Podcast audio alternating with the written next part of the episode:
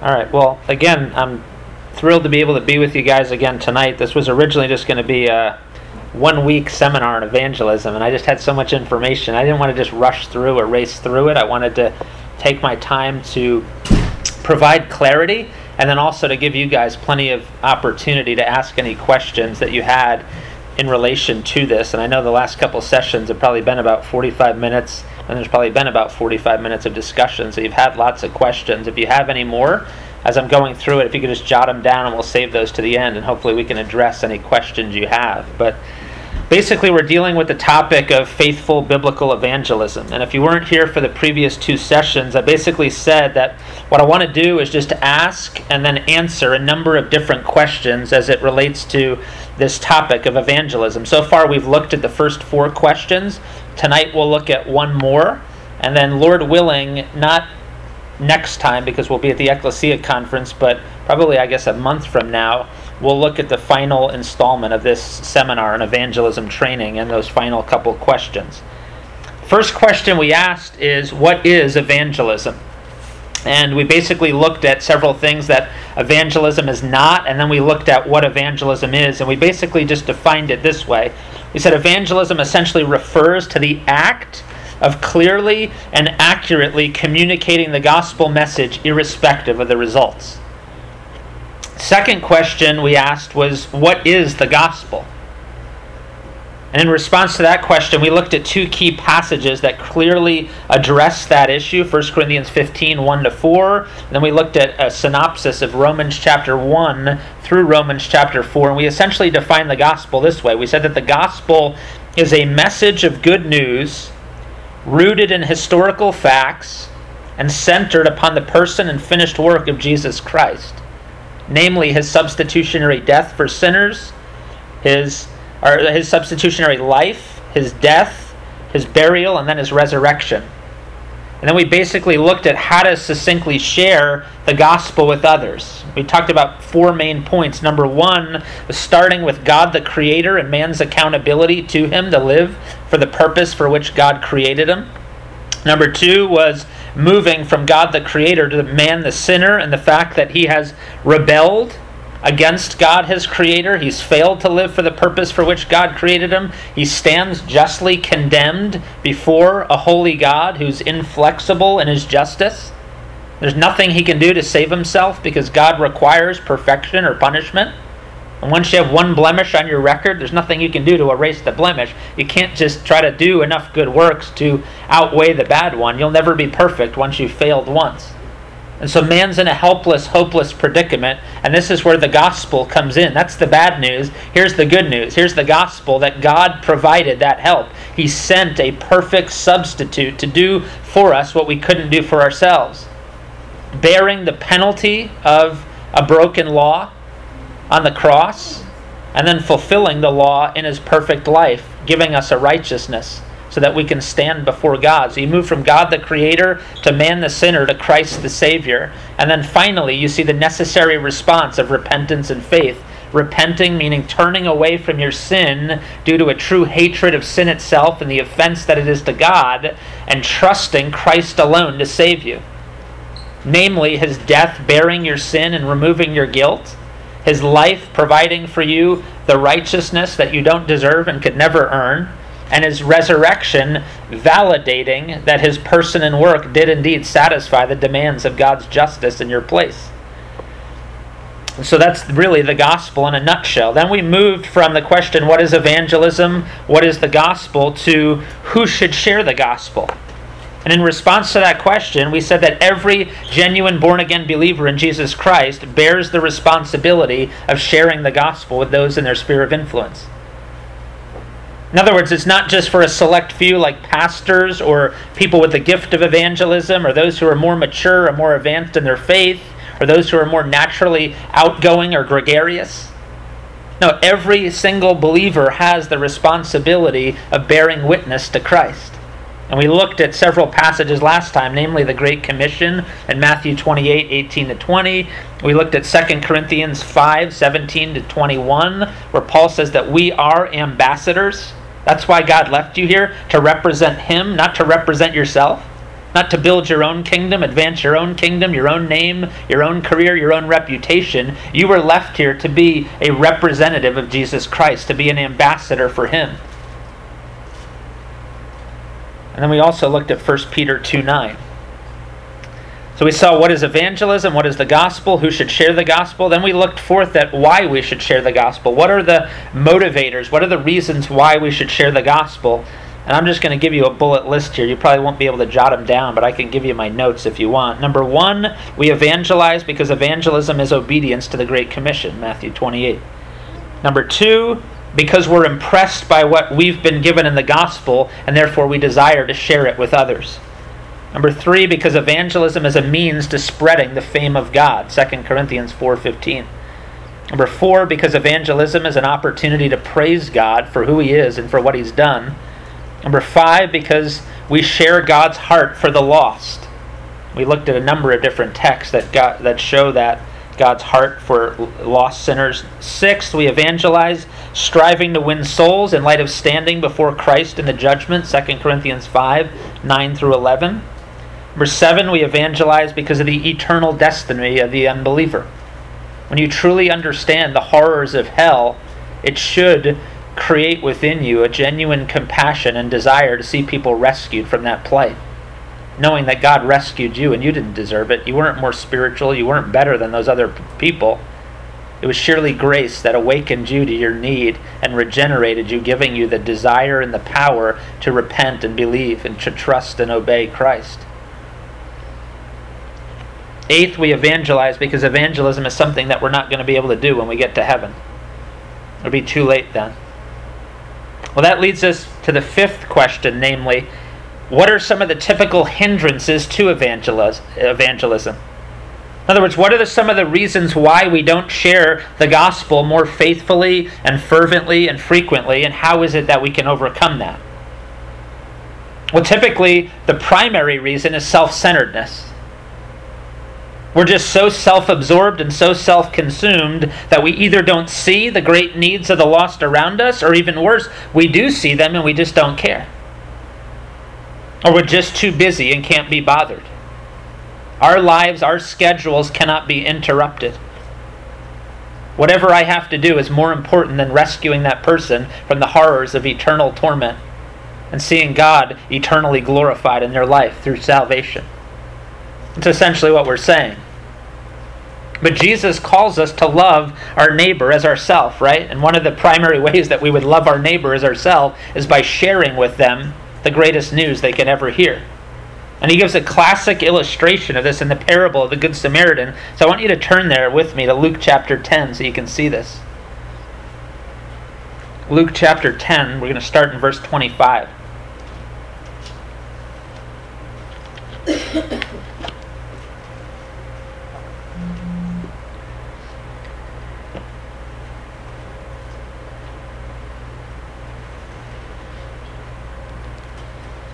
Notice Luke 10:25. And a lawyer stood up and put him, that is Jesus, to the test saying, "Teacher, what shall I do to inherit eternal life?"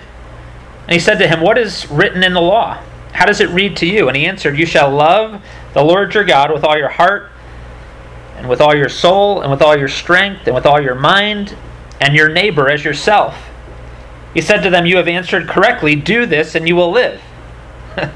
Realizing that there's no possible way that he could ever do that, he sought to justify himself, to weasel out of the command. verse 29, but wishing to justify himself, he said to Jesus, And who is my neighbor? Jesus replied and said, A man was going down from Jerusalem to Jericho and fell among robbers, and they stripped him and beat him and went away, leaving him half dead. And by chance, I love that, just by chance, what do you know? A priest was going down that road.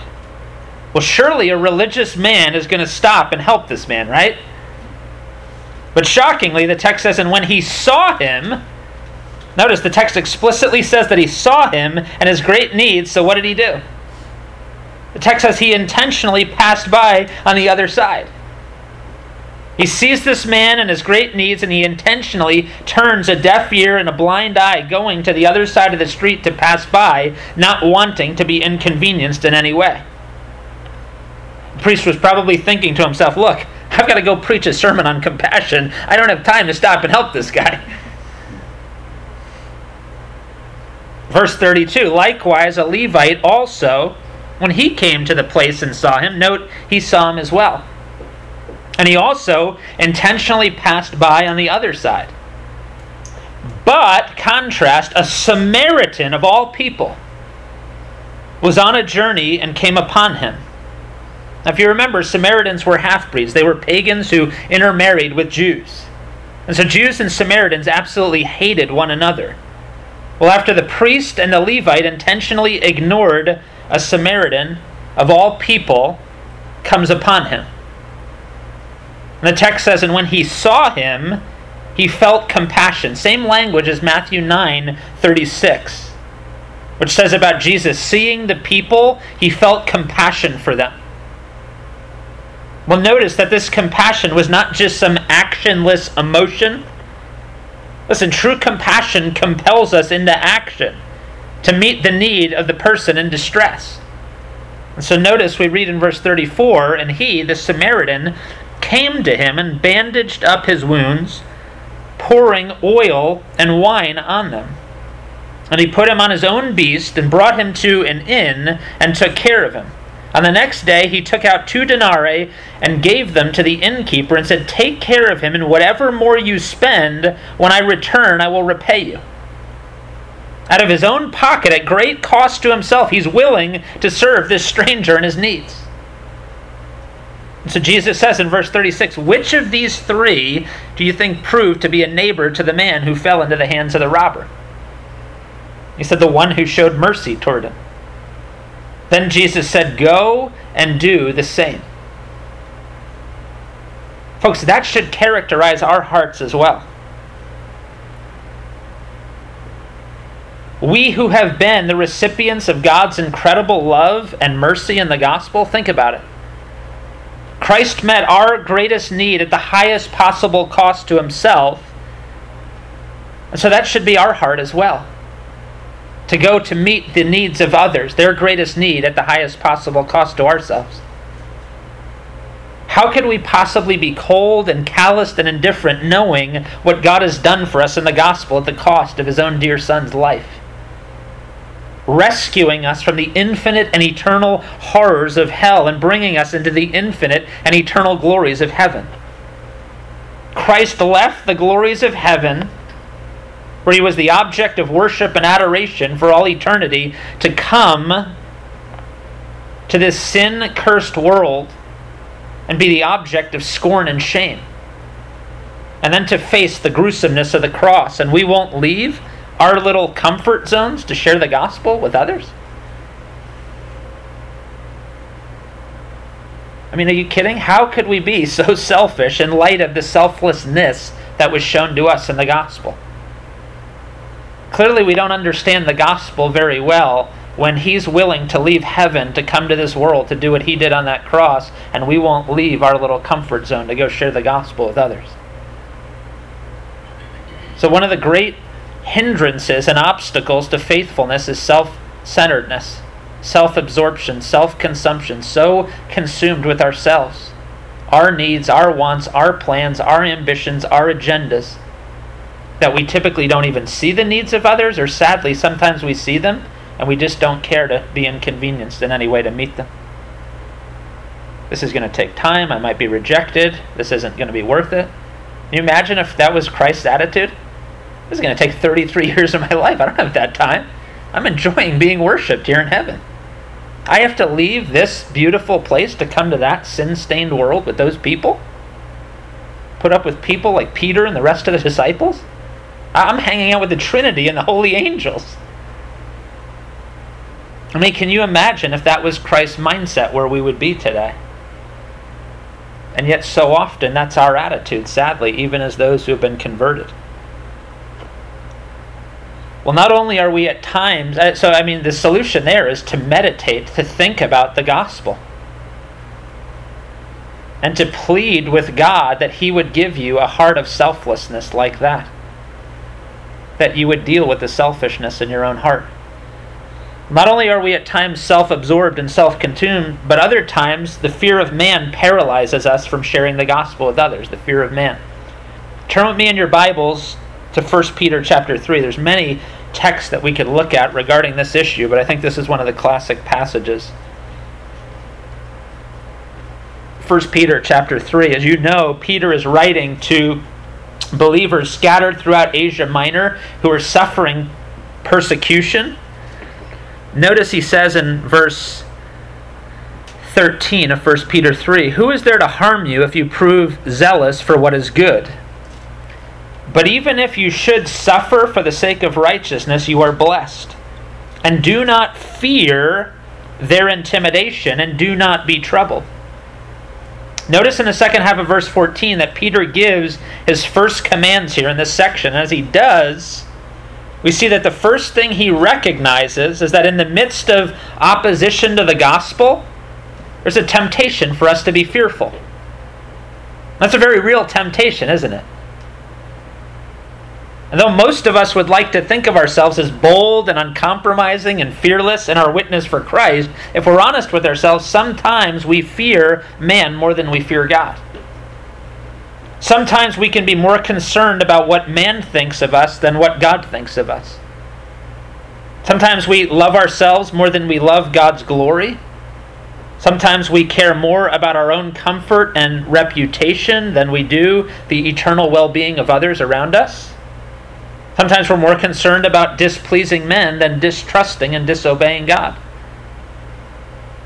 Sometimes we're afraid to share the gospel with unbelieving coworkers or neighbors or family members or friends because we fear what they might think of us or what they might say about us or what they might do to us. We're afraid they might reject us, that we might lose their acceptance and approval, that we might they might make fun of us or think that we're strange or that we're Jesus freaks or it might create some sort of uncomfortable tension in our relationships with them. And so we're given to fear rather than faith. More concerned about ourselves than their eternal souls, and we become cowardly compromisers rather than courageous Christians. I can remember vividly an example of this in my very own life. I used to work out at a gym up in West Palm before I moved down to Plantation here and I was a member of the same gym for almost 10 years. So I got to meet a lot of the people in the gym and just got to share the gospel with quite a few people in there. But I, I just remember, uh, you know, God specifically putting people in my path where conversations were started. We would typically be talking about sports or strength and conditioning or whatever it was.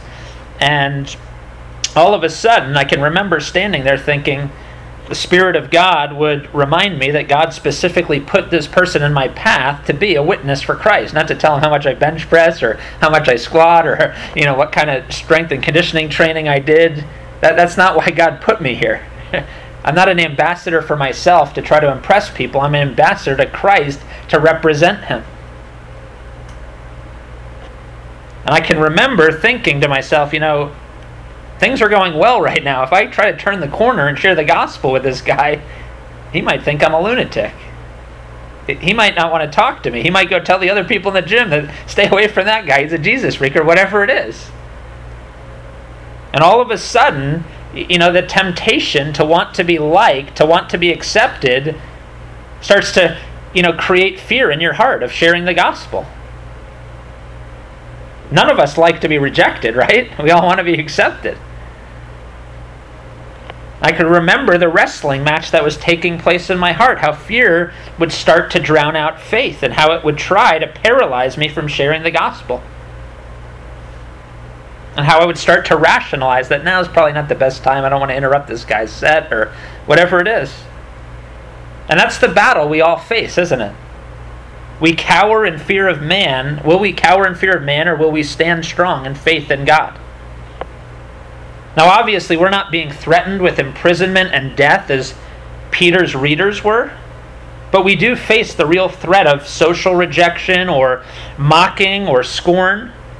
We could be potentially passed over for a job or even fired from a job or given a lower grade in a class or ostracized by family members or friends or whatever it might be.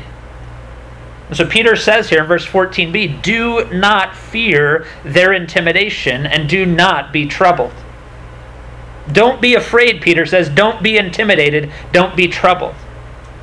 And the reason Peter commands us not to fear here relates back to verses 13 to 14a. You see, since no one can harm us ultimately, verse 13, and since even our suffering is a sign of God's blessing, verse 14a, then it follows that we shouldn't fear what others think of us or what others can do to us. And not only does Peter command his readers not to fear here, but as a good pastor, he provides them in verse 15 a specific way to overcome that fear. Notice he says in verse 14b, and do not fear their intimidation and do not be troubled. But, in other words, in contrast to fearing your persecutors, he says, sanctify Christ as Lord in your hearts. In other words, Peter says a part of overcoming fear involves sanctifying Christ as Lord of your heart, exchanging the fear of man for the fear of God. Now, in this context, the word sanctify doesn't mean to make holy, but rather to regard or to treat as holy. Peter's using the word sanctify here the same way that Jesus uses it in the Lord's Prayer in Matthew 6 9 when he's taught us to hallow, same word, God's name. Treat God's name as holy. In other words, what Peter's saying here is that if we want to stand strong in the face of opposition, if we want to avoid cowering and fear, we must set Christ apart as Lord, as the Holy One. We must regard him and treat him as holy. In other words, we're to give him the primary place of adoration, exaltation, and worship in our hearts. We're to revere and venerate Christ because he alone is Lord. I mean, think about this with me for a minute. All else is creation, Christ alone creates. All else begins, Christ alone always was. All else depends, Christ alone is self sufficient. Therefore, everything that exists owes its existence to Christ, is contingent and dependent upon Christ, and therefore is less valuable than Christ, including our persecutors, who are being held in being every second of every day by Christ. He's sovereign over their actions, over their wills, over their evil, over their sin, over what they can do to us. And therefore, we must never fear man, rather, we must fear Christ. So Peter says, Sanctify Christ as Lord in your hearts. Set Christ apart in your hearts as the supreme object of affection and devotion. Enthrone Him, worship Him, recognize His unrivaled supremacy and sovereignty and lordship over all of life.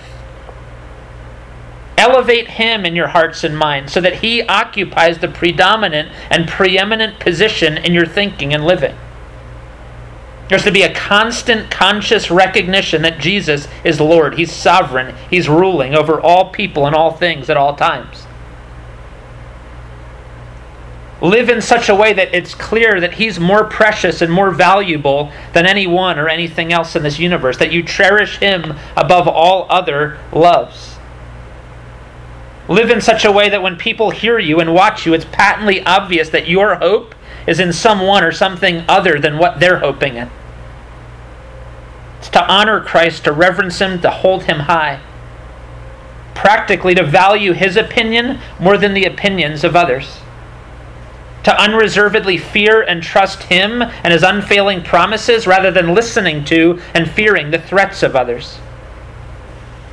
It's to hope in Him alone and to never treat Him as common or ordinary like you would a mere mortal human being. So, Peter's point is that this truth ought to so grip our hearts that it completely eradicates the fear of man and produces an unshakable faith in Christ as Lord. So the only question is are you living in a way that clearly demonstrates that you regard Christ as holy, as separate, as other? That you fear him and reverence him and truly tremble before the majesty of his holiness? Or has he become diminished in your mind, in your thinking? Have you elevated other things or other people above him in terms of their importance? Do you value his opinion more than the opinions of others? Do you trust his promises more than the threats of others? What they can do to you, what they can say about you, what they'll think about you. You may say, well, what does this have to do with me overcoming fear and standing strong?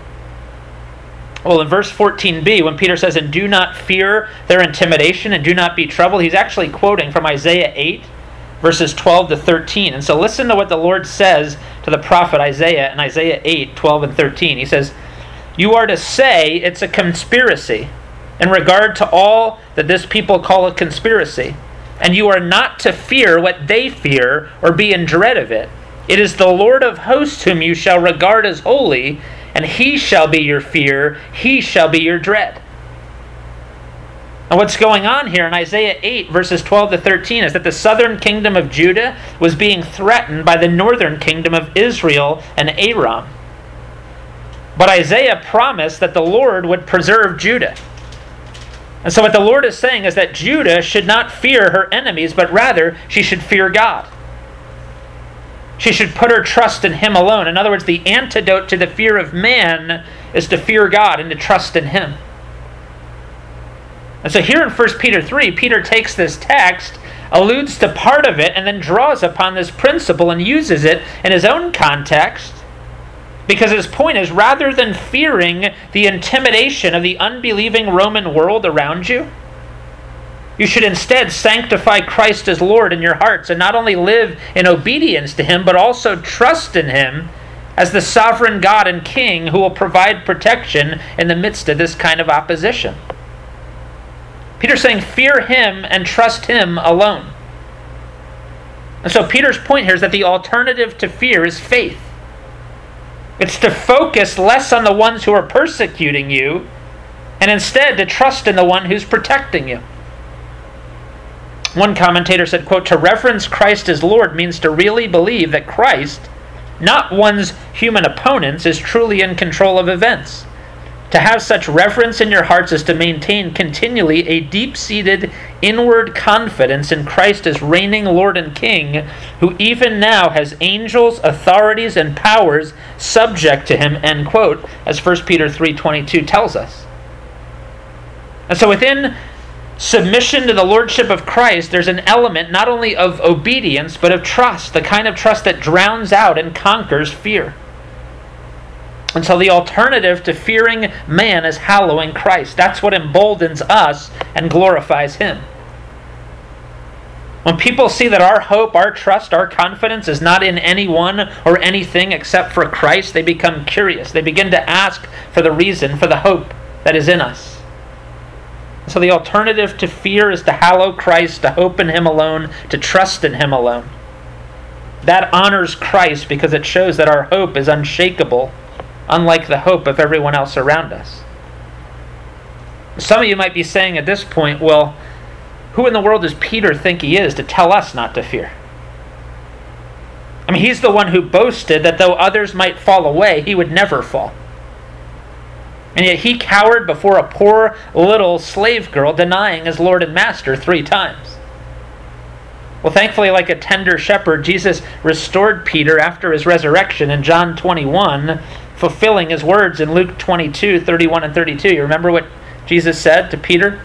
Simon, Simon, behold, Satan has demanded permission to sift you like wheat. But I've prayed for you that your faith may not fail, and you, once you have turned again, strengthen your brothers. And so, what's Peter doing here in 1 Peter 3? He's strengthening his brothers.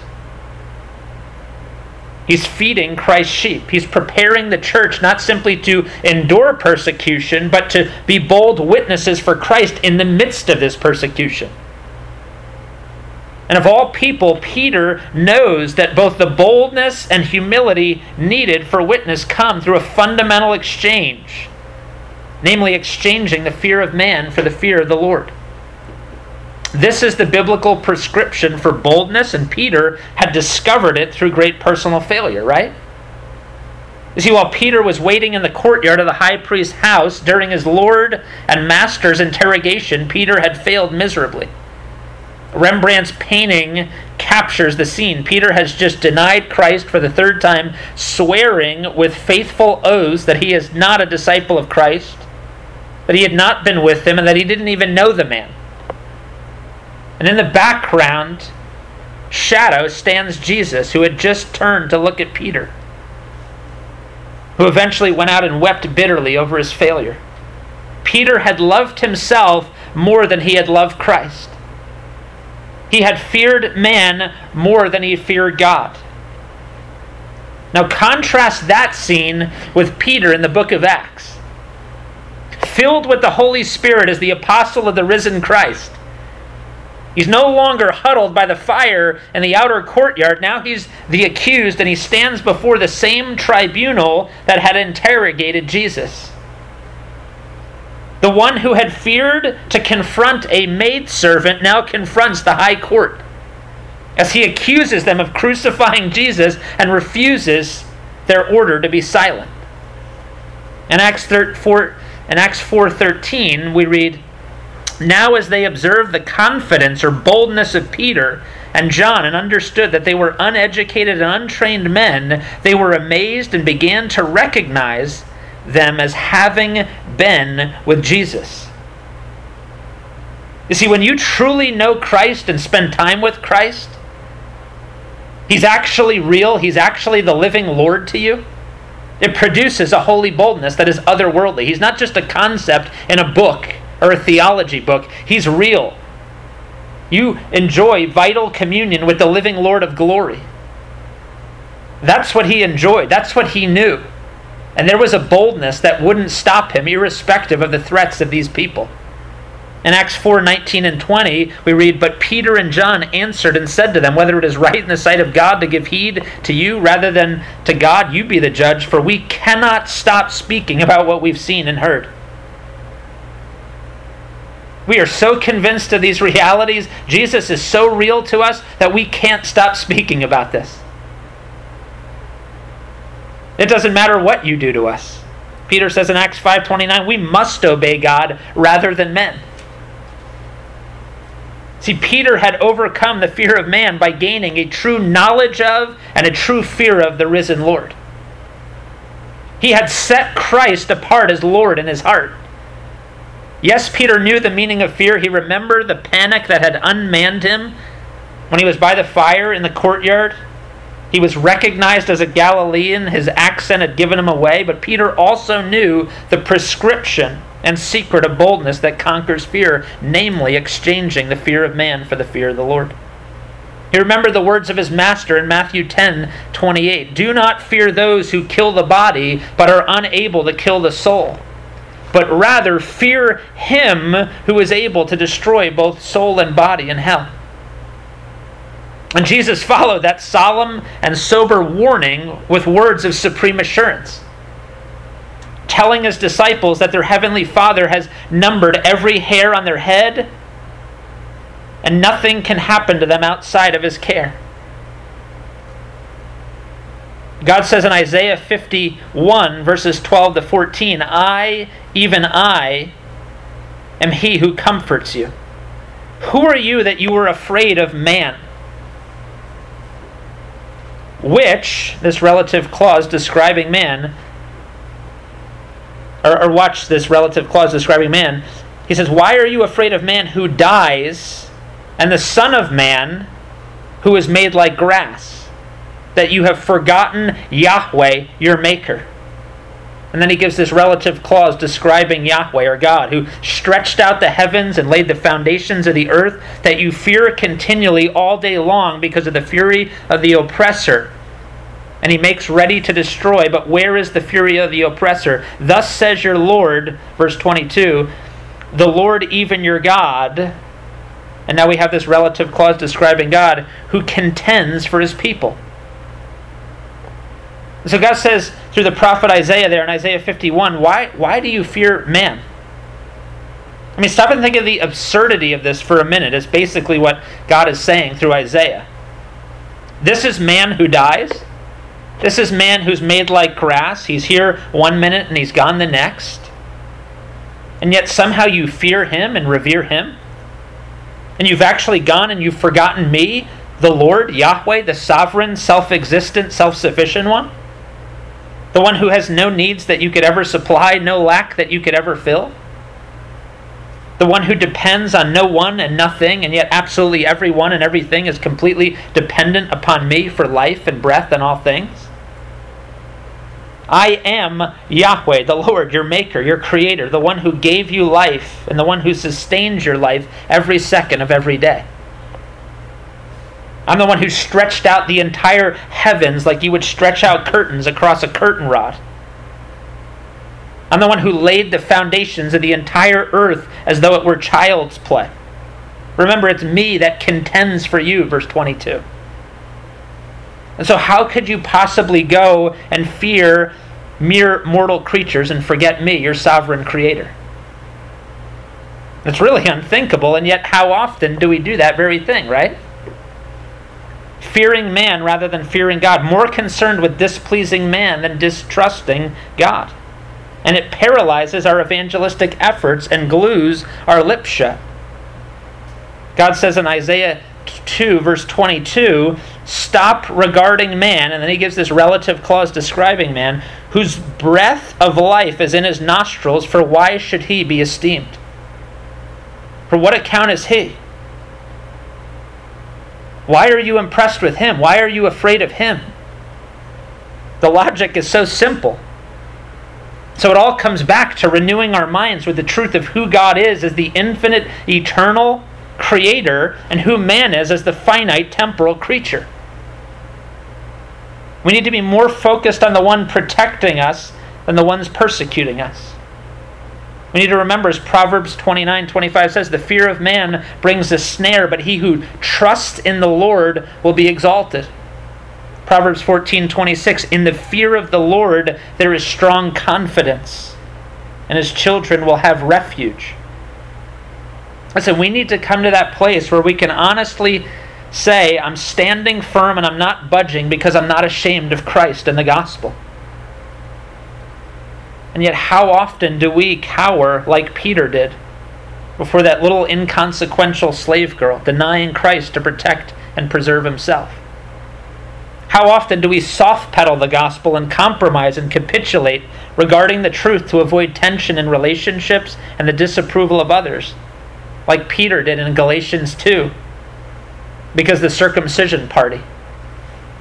More concerned about ourselves and the idolatry of attention free, trouble free, trial free, comfort filled life, caring more about the approval of man than the approval of God, caring more about being liked by others than being faithful to God, caring more about ourselves and our comfort and our convenience than the glory of God and the eternal good of others who are headed to hell without Christ. Listen, it's the fear of God that drives away the fear of man. When you truly tremble before God and His Word, you won't tremble before man. It doesn't matter if man strips you of your dignity or even of your very life. As Jim Elliot once said, he is no fool who gives what he cannot keep to gain what he cannot lose. So let me ask you a question Who is it that you fear tonight? God or man? Whose opinion do you value more, God's or man's? Who do you love more, yourself or God and His glory? What do you care more about, your own comfort and reputation and convenience, or the eternal well being of other people? Peter says if we're going to be bold in our witness, we must exchange the fear of man for the fear of God. We must crown Christ as Lord in our hearts. And as we do that, notice what he says in verse 15, 1 Peter 3 15. Always being ready to make a defense to everyone who asks you, to give an account for the hope that is in you with gentleness and reverence. You see, if we truly set apart Christ as Lord in our hearts, fearing God more than we fear people, people will certainly start to take notice and they'll be inclined to ask us for the reason for the hope that lies within us because clearly we're hoping in something radically different than they are. Peter says we should have such hope amid all the hopelessness around us that it causes others to inquire, to ask about it. He says our hope should be a truly biblical hope. In other words, it should be in Christ and the consummation of our salvation when He returns, and not in anything in this world like it is for most people. You see, most people are hoping in career, hoping in relationships, hoping in finances, hoping in looks, hoping in all kinds of different things. And when those things don't come through, their hope is dashed and they walk around hopeless. As Christians, we have a living hope and a lasting inheritance that cannot be touched or taken by the circumstances of this life. So our hope should not fluctuate ever. If we're actually thinking about and meditating upon and appropriating that hope by faith, and that's what we're truly hoping in. And so when everything comes crashing down around you, you lose your job, you lose your house, you lose your car, you lose your money, you lose your relationship, you lose that loved one and yet you're still filled with joy, you're still filled with hope, people are going to start to ask you, What in the world is going on with you? You're hoping in something radically different than I'm hoping in because if I was in those circumstances, I would not have hope, I would not have joy. I would be bitter, I'd be self pitying, I'd be miserable, be complaining and murmuring, discontented, dissatisfied. And really, the whole book of 1 Peter lays out this hope for us. So Peter says, when they ask, we always need to be ready, prepared to clearly articulate our great gospel hope to them. We're not simply to tell them that we're a Christian or that we go to church or that we cleaned up our life through some moral efforts of our own. We're to tell them about the living resurrection hope that we have as a result of Christ's life, death, burial, and resurrection on our behalf where he, as the God man, lived the sinless life for us that we could never live, and died the substitutionary death for us that we could never die. Rising again on our behalf to vindicate his claims and to validate that his life did indeed satisfy the demands of God's justice or God's law in our place, and that his death satisfied the demands of God's justice in our place and that through repentance and faith in Christ alone, we're saved from the eternal wrath of God and the guilt and penalty of our sin. We've also been enslaved from the enslaved from the enslaving power of our sin, so that we now have the desire and power to obey Christ and to live for the purpose for which God created us to live. We're no longer in bondage and slavery to our fallen lusts and desires, to a life of selfishness. And when Christ returns, we'll be fully and finally emancipated from the presence of sin, both from within us and from all around us. As we're eventually dwelling in a new heavens and a new earth with redeemed, sinless, glorified bodies. Dwelling in the intimate and immediate presence of God, beholding the infinite beauty of His manifold perfections, and worshiping and serving Him forever. That's our great gospel hope. So let me ask you is anyone asking you for the reason for the hope that lies within you? How many of you are ready right now to share your great gospel hope? If I were to call on you and ask you to come forward tonight and ask you for the reason for the hope that lies within you, are you confident that you could give a clear, comprehensive, and thoroughly biblical presentation of your great gospel hope? How many of you would be fearful that if I called on you? Not because you don't like public speaking, but because you're not ready. You don't know the gospel. How many times have you squandered opportunities to share the gospel with others because you were unprepared or terrified of what others would think of you? Living in bondage to their opinions and enslaved to their approval. Remember, folks, Christ is Lord, not what other people think or say or do to you. And so Peter says we must continually be ready to share the hope of the gospel with others. What are the reasons we typically don't? Well, first we said is because of self centeredness. We're self absorbed and self consumed, unable to even see the needs of others around us, or perhaps we do see them and we're just indifferent, or we're too busy, or we're unwilling to be inconvenienced to stop and to meet them by sharing the gospel with these people who are headed for a Christless eternity. Second, because we fear man. We're so centered and so concerned and so consumed with what others will think about us, or say about us, or do to us or we fear the uncomfortable tension it might bring in relationships. Fearing man more than God, more concerned about ourselves than God's glory and the eternal salvation of sinners. Third, because we're ill equipped and ill prepared. We don't know the gospel, and as a result, we're not able to share it clearly and cogently and comprehensively and confidently and compellingly. And so we shy away from sharing the gospel with others. Let me briefly give you two more reasons why we typically fail to be more faithful. The fourth one is this because we lack true conviction in the truth of the gospel. We lack true conviction in the truth of the gospel. Turn with me to 2 Corinthians 4 so you can see this.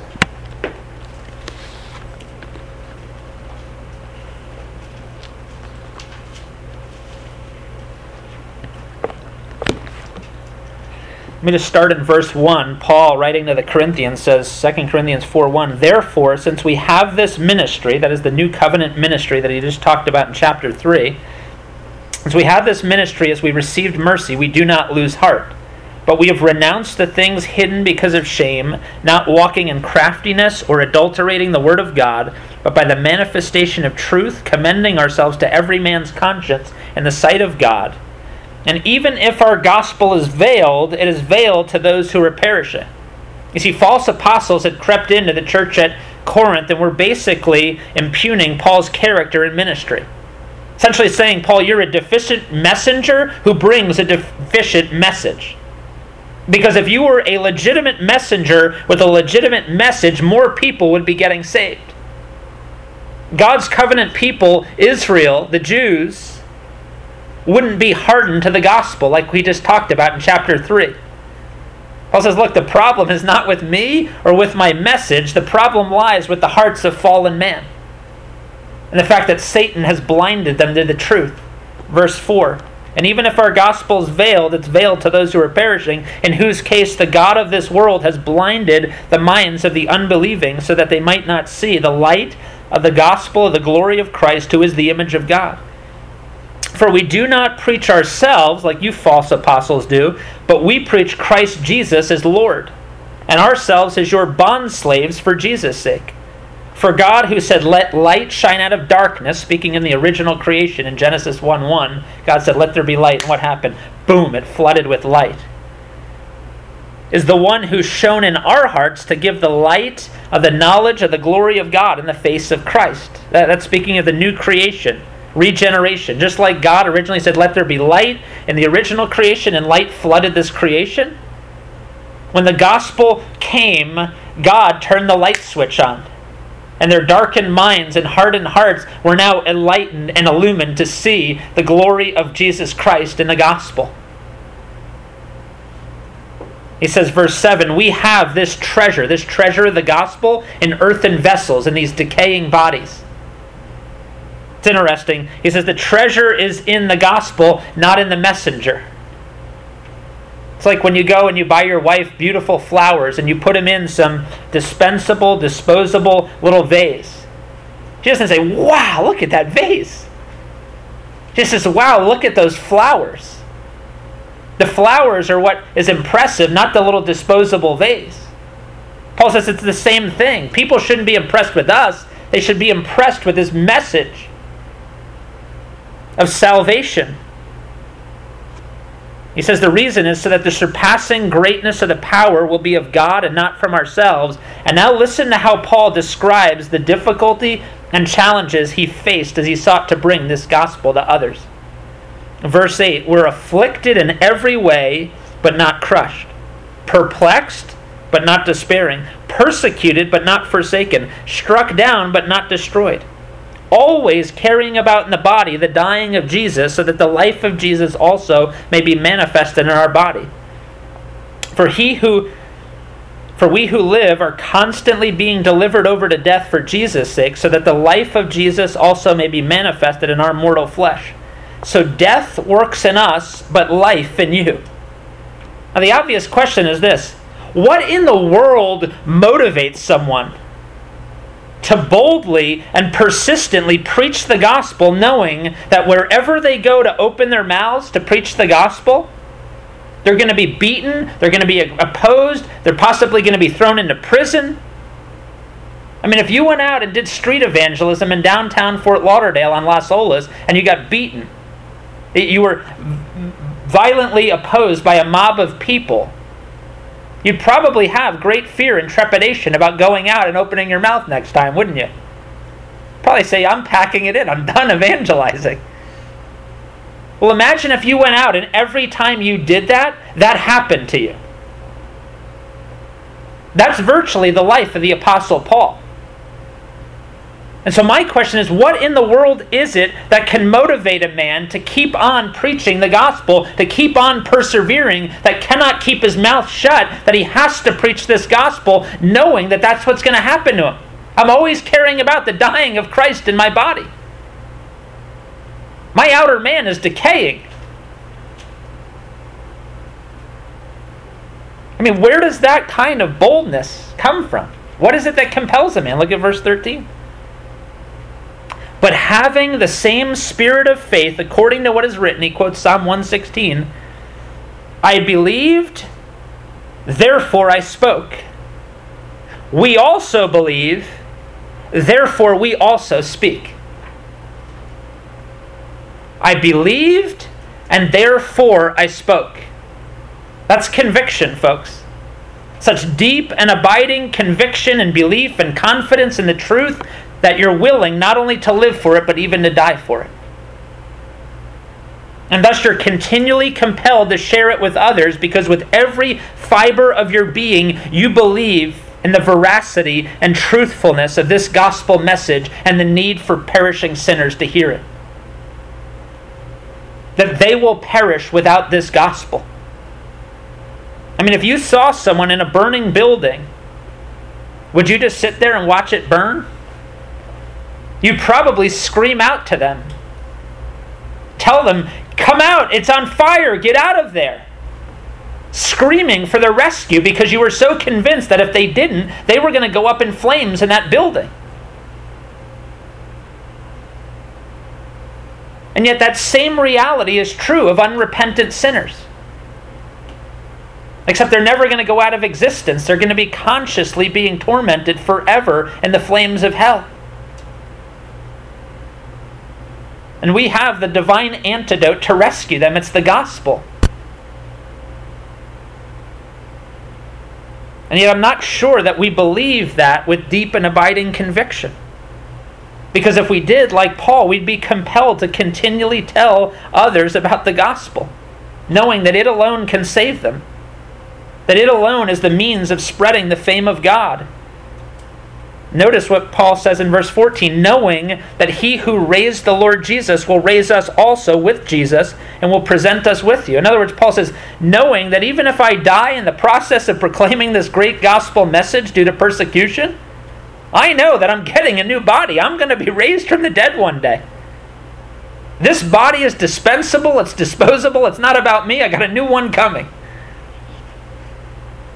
And so I'm going to spend myself in this life for the gospel because I have such deep conviction in this truth. I believed, and therefore I spoke.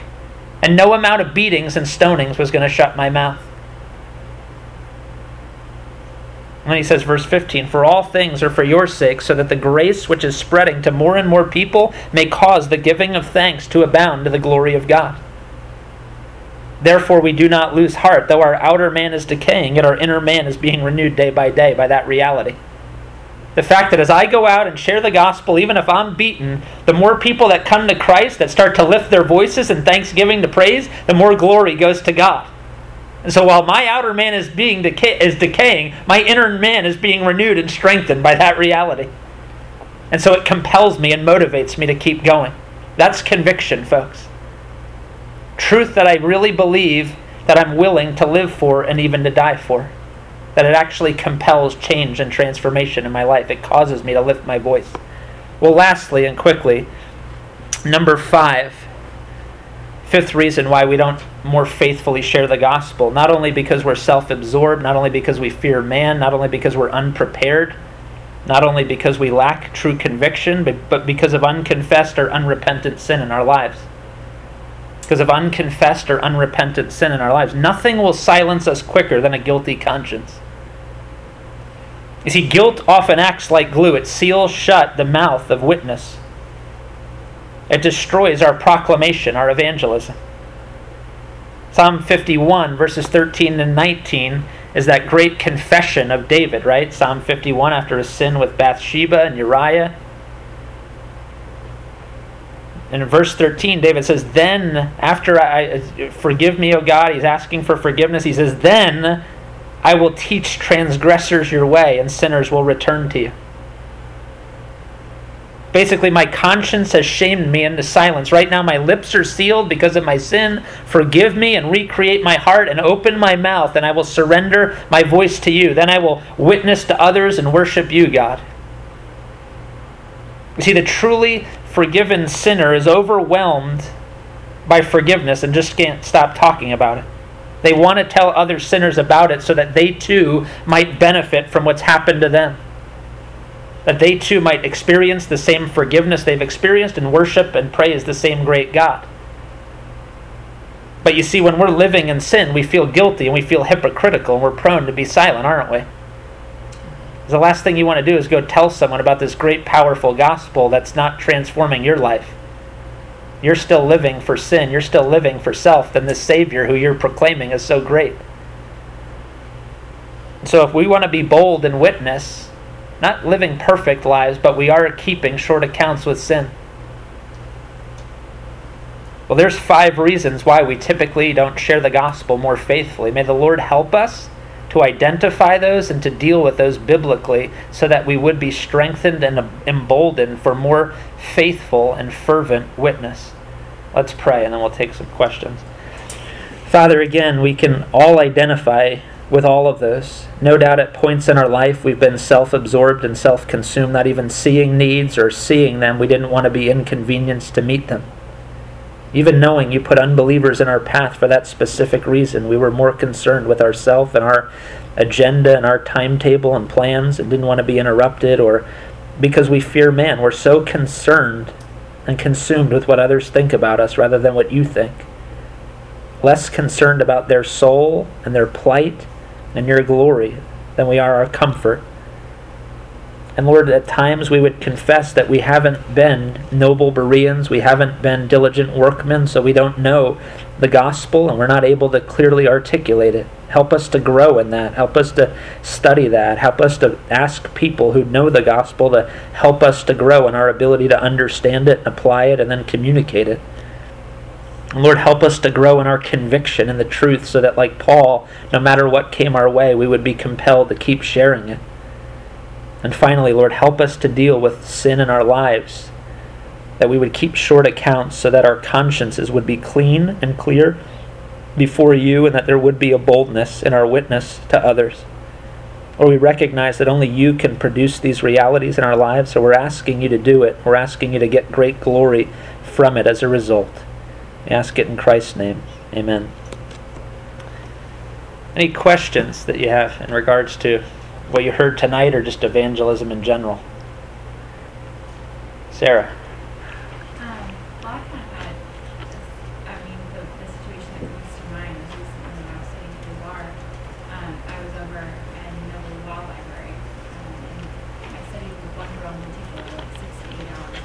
Uh huh.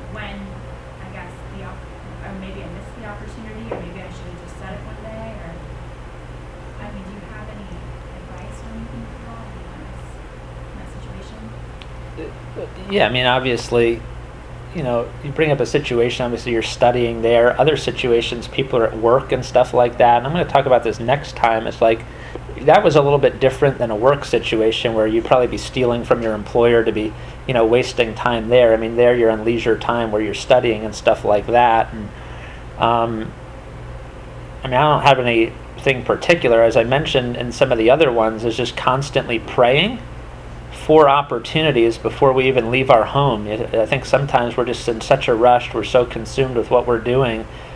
I, I would try to get in the habit of just praying before you leave if you're going to work that day or you're going to study that day about, Lord, help me to be salt and light in this arena, in the library, in terms of who I come across. Help me to be an ambassador today. When you're praying for those things, you're typically more keen to those opportunities. And then when you're keen to those opportunities, kind of like you were, I, I would just be praying, Lord, help me to find a transition here that would be natural and help me to be, you know, bold and yet winsome and gracious and deal with any fear of man or whatever the issues would be that prevent me. Help me to be more concerned with this girl's eternal salvation than whether I pass this exam or not, which is so trite in the in the grand scheme of things when I have an opportunity to, you know, lead a sinner to Christ here and just dealing with my own heart and then just looking for opportunities and trying to be proactive and intentional in terms of um, just the way I go about them. So typically, I'm trying to gauge in my relationships is this going to be a long term relationship where I have a coworker where unless I get fired or they get fired or something happens or I get transferred or something, I'm probably going to have quite a bit of time with them. Well, then I'm probably going to look for the most opportune or strategic time to do that. Hey, can we go out to lunch today or something like that where she's not distracted with her studying or whatever it is. And so, you know, then I'm going to probably try to seize that. If I'm in a situation where I don't know if I'm going to have as much time, that's when I'm typically trying to be more direct and just getting right into the gospel because there's this whole theory today that, hey, you have to develop a, a relationship before you can share the gospel, or hey, we, we can't just go into third world countries. We need to give them, you know, clean drinking water or food before we can share the gospel and show them that we love them rather than just preaching at them. Well, that wasn't Paul's model at all. He just went into the synagogue and he started preaching the gospel. Not that he was insensitive to people or relationships and stuff like that, but I don't buy into that philosophy one iota because it's not scriptural. So if I have a providential relationship like that, and I know, hey, this might be the only time I see this particular person, then I'm probably going to try to get be a bit more direct and just kind of get a straight line to the gospel. Hey, have you ever had anybody share had, you know have you ever heard a clear presentation of the gospel? You know would you mind if i shared that with you for five minutes and just kind of launch into the gospel? And she may say hey i got to go to the bathroom or something. She's going to reject you or she may ask questions. I don't know what's going to happen but if i know i've only got limited time i'm probably going to be more direct in trying to actually articulate the gospel clearly in some way in that context. Like if i'm on an airplane chances are i'm never going to see that person again so i'm going to try to get to the gospel. If i'm working with somebody then I'm going to probably look for the best time. So I, am not going to feel burdened if I didn't share it this particular day. I know I've got other days. I don't want to make excuses or de- not deal with hard idolatries and make justifications or rationalizations. But in long term relationships with family or stuff, something like that, I may not take the same approach per se. Does that make sense?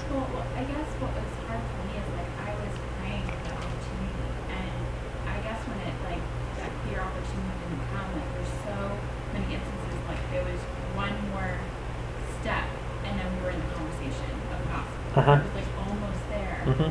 And I didn't know if that was like from the Lord, like maybe this isn't the right time to share with her because it wasn't, a, I didn't feel like there was an opportunity, or if I just should have said, hey, this is the gospel. You know what I mean? Like, I feel like I need to tell you, like, this is it. You know what I mean? And and that was that was what was difficult for me. And getting towards the end, it was like, should I just pull her aside and just give it to her, or you know, or if God's not giving me an opportunity, is this not the right time? And that was really hard for me to kind of try to make a decision about. And I was thinking, yeah, those, those are typically yeah, those are typically subjectively derived things of he's not giving me the opportunity or he is. And I've been reading, you know, Kirk Youngblood's book Free to Be Wise on biblical decision making. It's very helpful. I'm going to try to teach it at some point. I don't know what venue, Sunday school or the main service, but it's just got really good principles on discerning the will of God, and it's a little bit different topic, but he deals with a lot of the subjective aspect.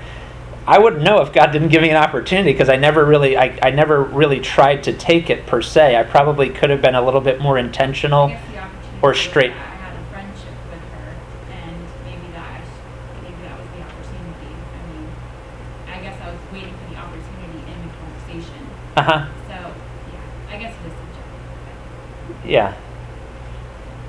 And I'm not going to say, hey, you know, her, you know, like some people would say, hey, her blood is on your head, and you know, like they go to Ezekiel 33 and misinterpret the passage. I mean, I've heard people say this, like, hey, you know, her blood is on your head now. If they didn't get saved, you had the opportunity and you didn't take it, and you know, Ezekiel was the watchman in Israel, and if he didn't share the gospel, that's a totally different context. Where, guess it's a cop out too, because like you could easily say, you know, 'cause you, and it's true. I mean, it can be true in some instances, like, oh, you watered the seed, or you planted the seed, and the other person's gonna water it, and the, the other person's gonna, you know, and so you have kind of like a place in their salvation, and maybe you were just supposed to show her that a Christian is not a scary person. I mean, I don't know, but like, I sometimes that's a cop out too. Like, okay, well, you should just give her the gospel, you know. So, so yeah, oftentimes it is. I mean, the goal should be to live a godly life before people and to try to seize and take advantage of every opportunity that God providentially brings our way. You're not going to have an opportunity in every situation to share the gospel, but the goal the, the issue is do I desire to and am I looking to and am I dealing with the hard issues that would hinder me or preclude me from doing that? And am I genuinely repenting when I fail because of sinful things in my heart? And am I trying to grow and repent and change and trying to seize opportunities over time and figure out what went wrong in that situation and how can I learn and grow from that in the future so that I can be more effective in gospel witness? Yeah. Any other questions? Emmanuel. Maybe we've gone through this, but just, I guess, some thoughts on it. You know, uh, when, when evangelizing different people, you know, the people are so um, tolerant. They're, they're, they're, so, they're tolerant to everything, you know, every belief. And it's like, how do you break the wall? Um, you know, because sometimes people just automatically, their mindset today is, that's just your way of thinking. Uh huh. You know, how do you, maybe you can just give some insight on how to break that wall because I guess maybe you, sometimes you can't too, but I run into that a lot, you know, it's just, hmm this is just your way of thinking and, and you're like in a box. I mean, Satan has people minds today where, you know, this is this type of thinking, this is this type of thinking. That's just your way on how to get to God. Uh huh. What would you say biblically, maybe some passages that, I don't know if you can off the back, but just can break, break that wall?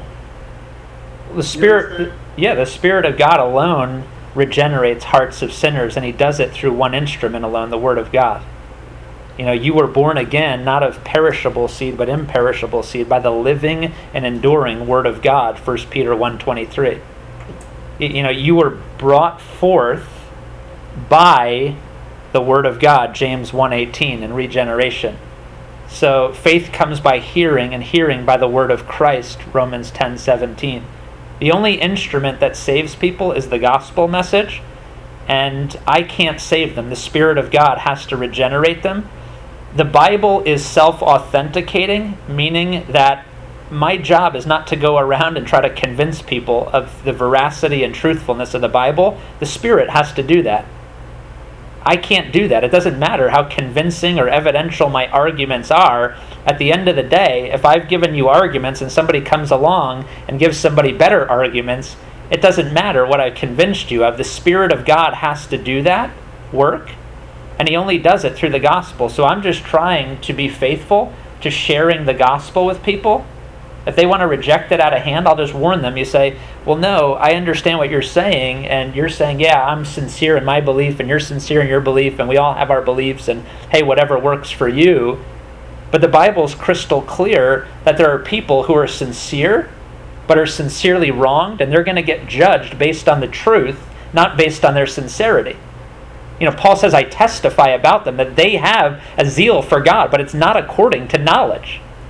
thinking that they have to establish their own righteousness rather than trusting the righteousness of Christ in Romans 10 1 to 4. If you read that section, he says, My heart's desire and prayer to God for them is that they would be saved. I testify. They, they're zealous for God, but it's a God of their own imagination. They're trying to earn their way to heaven. And God's not going to give them a pass card saying, Guys, you were sincere. I mean, you guys were zealous. In John, in John 16, Jesus says, A time's coming when people are going to be casting you out of the synagogues and throwing you into prison and thinking that they're serving God and doing that. I mean, what a Muslim bomber that goes into the plane thinks he's serving God. He's sincere, but he's sincerely wrong. God's not saying, Look, you get a pass card because you were sincere. You were sincerely wrong, and Paul says everybody's going to be judged by my gospel on the last day. There's one standard of truth by which everybody's going to be judged by, and that's what I try to tell people when they, when come across that. No, Jesus said, I'm the way, the truth, and the life, definite articles. There is no other way to the Father except through me. There's one man and one mediator between God and men, the man Christ Jesus. If you don't come this way, you're not coming at all. Well, and why, like, I had a conversation with some guys and we were talking, and and, and it's sad to say, you know, one guy he seems seems like a professing Christian because I mean, even he was kind of like, you know, going around like that's just your way, and I'm like, you don't believe what the Bible teach, you know. And I mean, I understand that it's the spirit that does it, but you know, Satan, he just, I mean, he's captured the mind of people mm-hmm. today, where they think, you know, it's kind of like a political thing where, you know, or a reason, we reason, and they feel like they're being good. They're, they feel like they're being, that's the right way to be. But I mean, I mean, I know that the Spirit of God worked through it, but I just run into that so much. I run into that type of mindset so much. Yep, and you will increasingly. But it's just there's salvation in no one else. There's no other name under heaven given among men by which we must be saved, the name of Jesus Christ. And I'm just going to bring them to the exclusivity of the gospel and help them to understand that there is one universal, absolute, authoritative, objective standard of truth by which all men are going to be judged, and it's the revealed Word of God. And if you're believing in something other than that, it doesn't matter how sincere you are in your belief, you're still getting judged according to God's standard of truth. There's only one Savior from sin, and it's Jesus Christ. And there's only one means to repentance and faith and that's what I'm going to preach to them. And if they want to reject it or say, ah, that's a bunch of nonsense, I don't believe that, or this or that, I'm just going to pray that God would bring somebody else to, to bring the gospel to that person. But I'm powerless to save anybody, so I don't walk away dejected every time I share the gospel and somebody says, ah, that's just your way of thinking, or ah, that works for you. God's going to save all of his elect. Everyone for whom Christ died will be saved. I mean, just you know, sometimes too, um, like in my Christian walk, I've seen there's been time where I wasn't maybe equipped enough because you know, like how Paul went when he went, you know, I think it's into Athens. He went and he saw the different gods, but then he creatively, you know, obviously by the work of the Spirit, he said, you know, he he, he made the position where he was able to set the stand to make them understand better. And mm-hmm. sometimes we can help, you know, through God's Spirit, we can help people to see clearer because there's just so much bad stuff out there, whether they're getting it from bad churches, mm-hmm. bad prophets, and sometimes, you know, God could use us to help them to see the scripture clearer, because in many cases they don't see the scripture clear, and so you just want to be able to be used by God, and the more equipped you are, the more you're able, if the Spirit will let, if the Spirit will have them to come to Him, uh-huh. the Spirit is able to use you to bring them to a clear understanding. You know, so part of it is that we want to be equipped. Absolutely. we want to understand what we're teaching yeah. in a way that can help man, you know, come to a clear understanding. Absolutely. Every one of us should be growing in our understanding of the truth, our belief in the truth, and our submission and obedience to the truth by faith. The more we know the Word of God and live the Word of God, we're going to be more equipped and more effective to serve God. You know, everyone who cleanses himself from these dishonorable things will be a vessel unto honor, sanctified, useful to the master, prepared and equipped for every good work. 2 Timothy 2.21. You know, and then he goes on in that context, and he says in verse, um, you know, 22, now flee from youthful lusts. And we, we typically think of sexual lust, but in that context, it's the lust of wanting to argue and debate about truth. If you study that context, flee from useful lusts and pursue righteousness, faith, love, and peace with those who call on the Lord from a pure heart, but refuse foolish and ignorant speculations, knowing that they produce quarrels. And now here's one of my favorite verses and one of the passages I go to so often. The Lord's bondslave must not be quarrelsome, but kind to all, able to teach. So that assumes you know the Word of God and you're able to clearly communicate it. Patient when wronged, with gentleness correcting those who are in opposition. That's my responsibility. Now here, here's God's domain that I'm not going to try to get into, which a lot of people try to get into. If God perhaps may grant them repentance, leading to a knowledge of the truth, and they may come to their senses and escape from the snare of the devil, having been taken captive by him to do his will. That's people. They're captive, they're blind, they're unable to understand and obey truth. 1 Corinthians 2:14, Romans 8, 7 and 8. I can't change that, but I can be faithful to verse 24. I can be patient, gracious, winsome, gentle, kind, correcting them, but doing it with gentleness, able to teach, and praying that God would grant them repentance, that they'd come to a knowledge of the truth. So that's our responsibility. So constantly praying for opportunities, constantly living a godly life, and constantly trying to grow in our understanding of the gospel and our ability to live it and then clearly communicate it. And then just trust God with what He chooses to do rather than trying to manipulate results or becoming resentful. You know, I've got family members who I love dearly who are outside of Christ. But on the day of judgment, I'm lining up on God's side, not their side. And I don't take those things lightly. I weep over their soul and the thought of them perishing for eternity.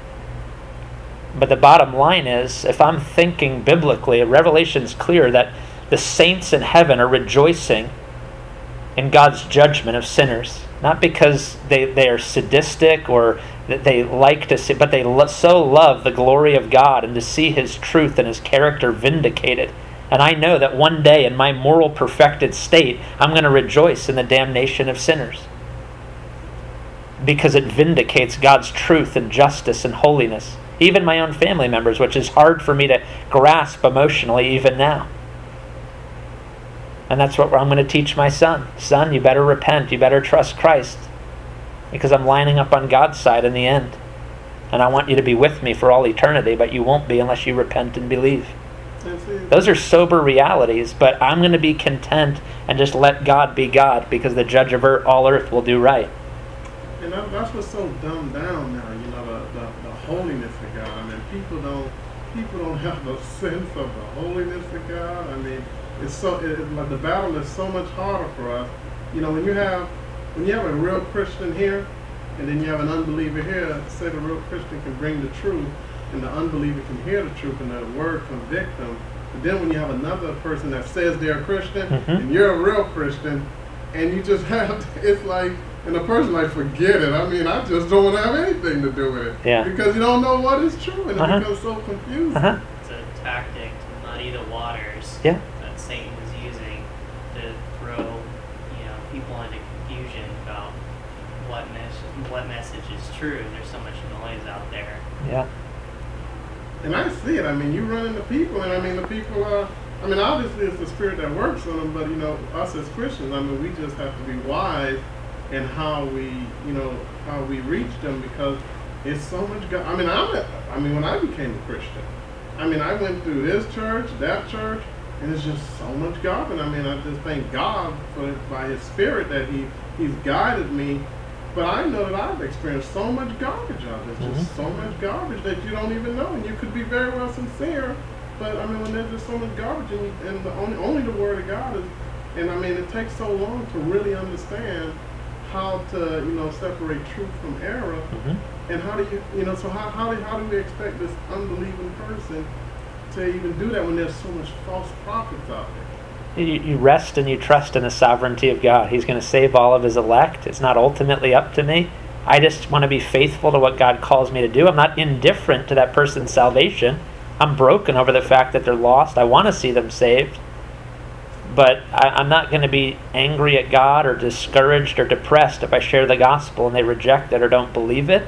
I know that the, the, the broad road to hell is broad, it's wide, and many are going to find it. And I recognize that reality. And God's sovereign, He's wise, he, His plan is perfect, and I'm going to trust Him. I just want to be faithful to pray for the salvation of those I know, to live the gospel before them, to live a holy life that's set apart, and to preach the gospel faithfully, and to try to shorten the learning curve of other people that I had to go on. So, where I sat in bad churches and learned a lot of error, I want to use that as fuel to thank God that He rescued me from that, and fuel to be more zealous to go and help everybody I can to grow so I can shorten their learning curve so they don't have to go through all the sea of confusion that I went through.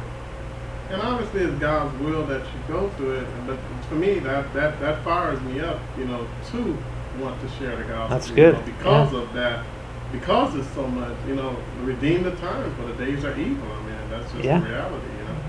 But if we have that, the more we have that understanding, the more we see the wickedness and the bad stuff out there, it gives us a fire, you know, to want to share the gospel. And Paul, Paul seemed like he had that great desire as well because he knew there was so much stuff that was out that was wrong. Absolutely. He said, I'm jealous for you with a divine jealousy.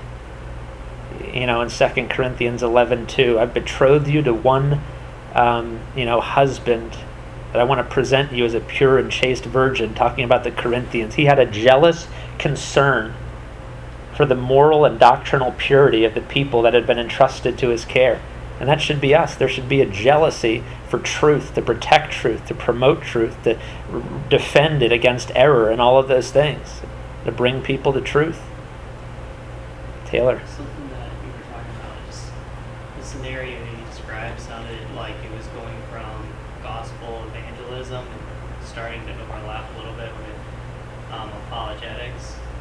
The whole idea Okay. of like moral moral relativism.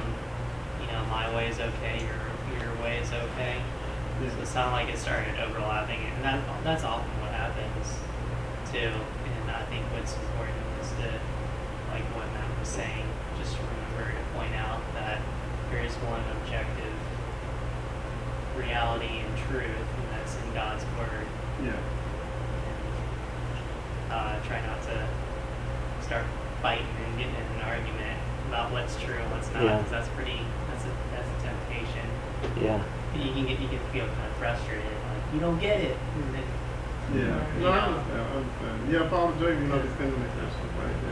Yeah. Yeah. If you want a really good book on apologetics, I'd recommend a book called Biblical Apologetics by Clifford McManis.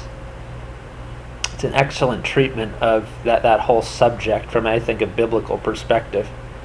I think too many people get off on the tangents and get sidetracked, obviously, especially classical apologetics and evidential apologetics and stuff like that. But even presuppositional apologetics at times becomes more philosophical than it does exegetical and textual, and it reveals that we have a lack of trust in the sufficiency of Scripture. That Scripture alone is sufficient to be the instrument through which God saves people. So I, I would recommend that book. Also, Dr. George Zemek wrote a book doing God's business, God's way. Very short little book, but it just kind of change you to the to the reality of the depravity of man and the gospel and the word of God being the only thing that can save them and only through the instrumentality of the Holy Spirit and not getting sidetracked because most of that stuff when you get into apologetical debates oftentimes is a smokescreen argument from the other side to sidetrack you from wanting to deal with their accountability before God. Sometimes there is genuine questions and stuff like that, but a lot of times it's just I don't want accountability. And we already know from Romans 1 that everyone knows that God exists. You know, the professed atheist is deceiving himself. He knows that God exists. God tells me he knows that in Romans 1 18 to 21. Therefore, he's without excuse. And he tells me that he's suppressing the truth that he knows in unrighteousness. The issue is not intellectual, it's moral. I don't believe because I don't want to believe because I know that what that's what that means for me. I'm accountable to my creator now to live the way he designed me to live rather than living autonomously and independently the way that I want to live. So I don't believe there's a God. And I take him and I put him into the chest and I close the chest and I sit on it and say, There's no God. And I actively suppress that truth, but I know that truth. And they know that truth. I agree with you. Like they can pull. They have this big box of arguments that they can pull out, and be like, "It's been set before you," and then it's like you have to keep diffusing some Uh-huh. kind of new bomb that they put before you, and now you're like, "Oh, which wire do I gotta cut on this one?" you know, and, and like like that's happened to me before, and I look back on it. I've had some some good moves and I've had some bad moves where I got distracted by all the different arguments and got more got away from you know biblical text and actually witnessing. I, I think it's good to be able to understand like some arguments and uh, use scripture to support your your arguments and defend the faith. It's, sometimes it's hard because they, they just want to keep distracting you. I had this one kid that kept doing it over and over again when I because he well, he appeared very sincere about his questions, but I could tell it was like looking back on it, it was trying to distract me and not actually deal with the issues at hand, is the hard issues. So, Yeah. One last one too. Yes. When you present the gospel to someone, and I mean they pretty much reject it, Uh huh. what you know, say you know as a co-worker with you know, what, what would you say your reaction to that person and your interaction with that person? Should it change? I mean, what, what, what Yeah. I'm going to address that next time. That's Oh. kind of what I'm going to talk about next time and stuff. But um, yeah, so that you'll have to come back next time. But no, I mean, it just it, it just depends on the situation. I mean, I'm not going to stop. I'm not to be like embittered at them or like you know start treating them like in an ungodly way or something like that. I mean, I I, I grieve for their soul that they're so they're so lost and that, that they're rejecting the gospel. I mean, I'm not going to keep casting my pearls before a swine. Matthew seven six, in the sense that if they're going to be violently opposed and it's going to create a debate or a, an argument in the in the workplace or something like that, and it's going to tarnish my witness, I'm not going to keep badgering them, and I'm not going to disrespect them as a person and keep forcing them to hear what I want them to hear. I mean, if they've told me they don't want to hear it and they've rejected it, then I'll just respect that and I'll just live a godly life before them. I'll pray for them and pray that God would use another avenue or another means or bring circumstances in their life to bring them low and perhaps they'll come to me in that point of need. Or just look for another time where they might be softer or more sensitive to that. But certainly not respond in an ungodly way at any point because now you just basically tarnished your witness. You just showed them you're just like the rest of the world.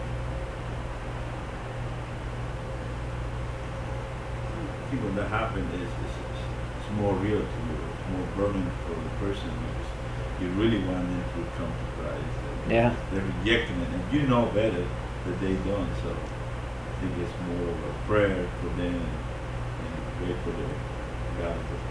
Yeah. Cause I, I feel because I had one guy, man. We, we, we went out and we were working together, and we went we went we took a taxi because we had to go take a patient somewhere else um, to court, and I mean he and I just had a great conversation, and I was able to lay it down to him, and I mean he just he just he just no. I mean he understood there was there wasn't no misunderstanding Yeah. here. I mean he had a clear understanding of what it is, and he just and he, he rejected. I mean, I don't feel ill about him, but then you know sometimes it just you know because you know I still see him. He's a cool guy and Uh-huh. everything, and so I'm like you know should I just be cool with him? And I mean I don't have any. It's not personal, Yeah. but my heart you know was you know hey he's made his bed. I mean it's not personal. I mean I Yeah. present the gospel as a as a minister of the gospel, and he rejected it. And so I was just wondering you know because I see him and we kid around and everything.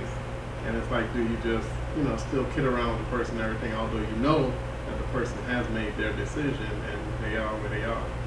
You know, because you have family members too, you know, do you just, you know, because you always want to be trying to reach them with Uh-huh. the gospel, but if they see it clear and they know it and they reject it, I mean, If they're open to keep hearing it, I'll keep sharing it with them. Like Melissa's father, he, he passed away almost two years ago now. And he was an unbeliever when he passed away, but every time he came, he would share he would listen to me and we would discuss the gospel. He would reject it outright every time. But he wasn't hostile. We could talk about it, and so I just kept talking about it and kept praying for him. And sadly, he never came to Christ. Sometimes it's really nice to to have those lines drawn very clearly. Or somebody's like, no, I, I, no, I don't think so. Instead of kind of like throwing up smoke screens and Yeah. And song almost amazing. I mean, I was like in shock that the guy would. I mean, you think you're good. I mean, I laid it down. How you're not a good person. You, you've been through this, and you you don't meet the God's standard. And he understood that he didn't Uh-huh. meet the God's standard. But he was like, but still, no, no. Yeah. So I'm just going to try to live a godly life before Him and look for opportunities to serve Him in love and uh, look for other opportunities to share the gospel to see if He's open to it. And if He just tells me, hey, I don't want to talk about that or anymore, or that that's it, you know, you're offending me, okay, you know. Yeah, no, he's not hostile. He's Yeah. Good. So I, I guess I, I still. You Yeah, know, you're not going to treat him as less than a human being, you know. No, Hey, you no, no. rejected the gospel. That's it for you, you know. So I, I still try when the door open. I Yeah. still try to reach out to him. Yeah, Be encouraged.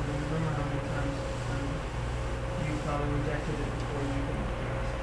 I know. I know for sure I did. You know, more times than I can count. Yeah, absolutely. Any other questions before we close? No?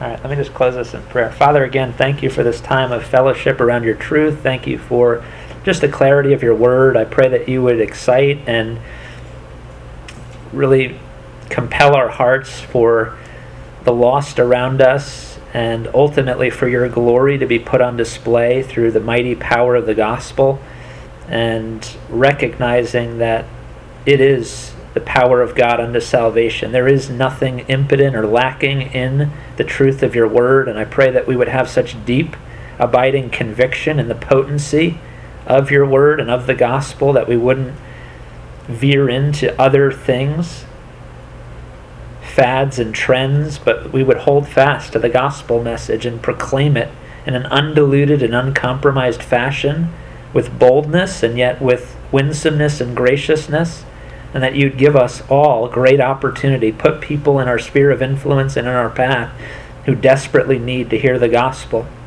and give us a burden for those people and a passion to proclaim it faithfully, to see them saved and to see you ultimately glorified as you rescue people from the kingdom of darkness and bring them into the kingdom of your dear Son, so that they too would proclaim your excellencies.